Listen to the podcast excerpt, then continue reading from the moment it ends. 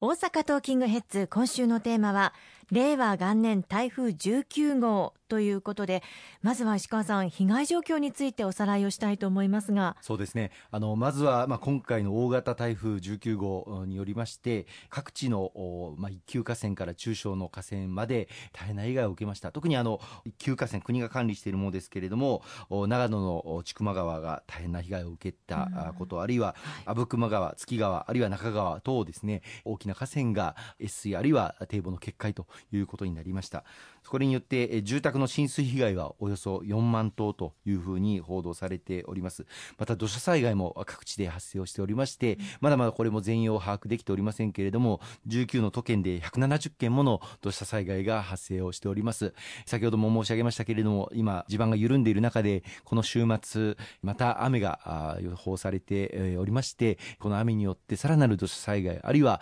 浸水被害ということが心配されております。くれぐれもご注意をしていただきたいということを改めて申し上げさせていただきたいと思います。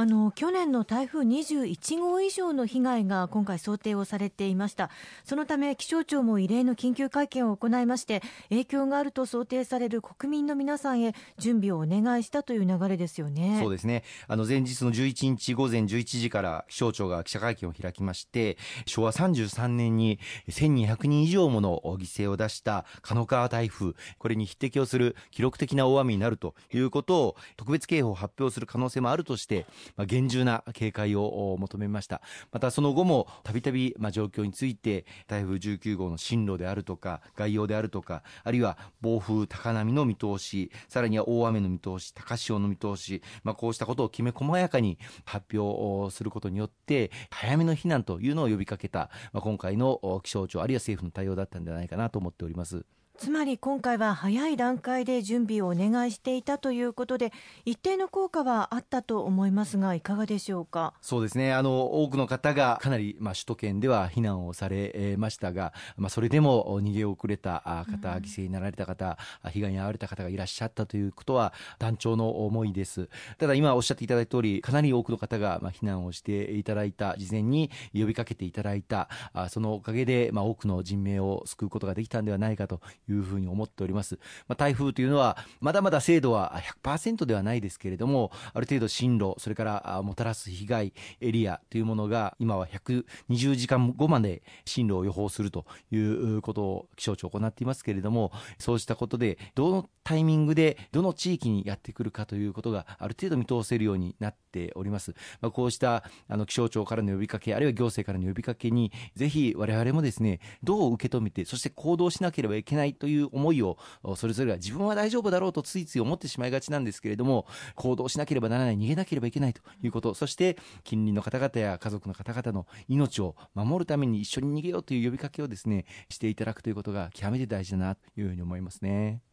先ほどさまざ、まな川の決壊があったという話ですが特に長野の千曲川の決壊大きく報じられていましたよね、はい、関東での被害が心配されていましたが、まあ、それだけ広範囲にわたっての影響があったということですね、はい、特にあの長野県内を流れています千曲川、まあ、これが決壊いたしまして長野市千曲市など流域の広い範囲で大規模な浸水被害があの発生をいたしました。直ちにあの公明党もこの決壊した箇所で被災された方々のの状況把握それぞれ一箇所一箇所被災地を回りながら浸水被害の状況等を把握をし被災者の方々の要望それぞれの市町村あるいは都道府県また国へと要望を届け続けさせていただいております。あの先日も公明党の山口代表が千曲川の氾濫地域訪問いたしまして被災者の方々にどういうことがお困りなのか一つ一つ聞いて歩いていただきました。あのその時ちょうど女性の議員で山本かなえ井さん関西から選出いただいている参議院議員ですけれども一緒に同行いたしまして、はい、でその女性の議員がいたことである女性の被災者の方から実は着替えがなくて困ってるんですという声が、あのありました。あの実はその被災避難所には女性の職員の方がいらっしゃらなかったんですね。でやっぱりこの女性の職員の方がいて女性の方が相談しやすい体制を作っていくことが大事だなということを改めて確認をいたしまして直ちに、まあ、県にまた市にもそれぞれの避難所にせめて1人は女性の職員の方を配置していただけないかということをあのお願いをした次第です、まあ、たまたまその時山口代表に山本かなえさん女性の議員が付き添っていたので実は着替えがないまた下着もない、こうしたなかなか女性同士でないと相談しにくいことっていっぱいあると思うんですよね、こういったことを聞き取ることができたことあの本当に良かったなというふうに思ってますしその後はあの我々も今も現在進行形で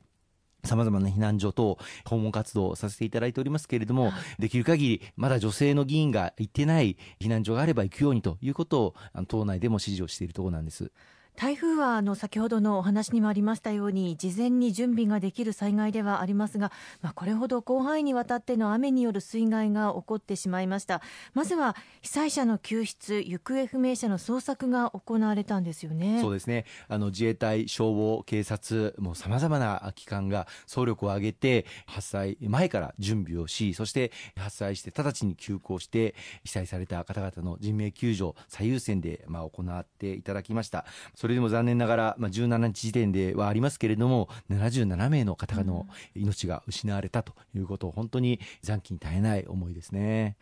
今回のこの台風19号による被害は激甚災害に指定されているんですよねまだあの指定されることはあの最終的に決定はしてないんですけれども、はい、あの指定する方向できちっと準備をするということを参議院で予算委員会が開催されましてこの予算委員会において、まあ、公明党の質問に対して総理が明確に激甚災害に指定する方向で進めますという答弁をあのしてくれたことこれがあの被災地の方々あるいは市町村の復旧復興の事業を力強く推し進めることにつながっていると思っています。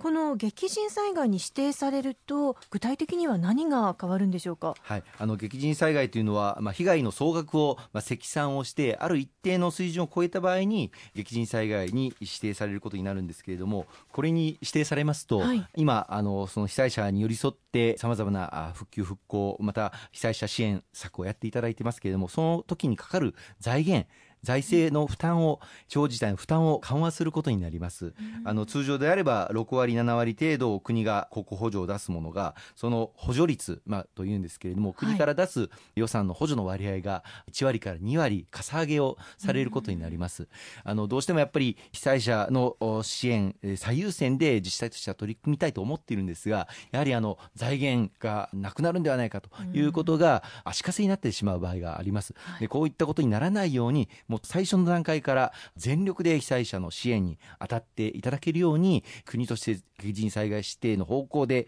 取り組むというふうに総理から発言をしていただいたことっていうのは本当に大きいと思うんですよね。これまでであれば激甚災害に指定されるかどうかっていうのはある程度その被害総額が積み上がってこの程度のまあ被害ということが確認できたら激甚災害に指定するという仕組みになっていますので、激甚災害に指定されるかどうかわからないという中で、あの当初のその初動を地方自治体がやらなければいけないのがこれまでの慣例だったんですけれども、はい、まあ、最初の段階から明らかにこれだけの大規模な被害を生み出した台風19号ですので激甚災害にする方向ということをあの明確にしたことで地方自治体の被災者の方々に対する支援が非常に機動的にまた動きやすくなったということだというふうに思います。ありがとうございます。後半も引き続きお話を伺っていきます。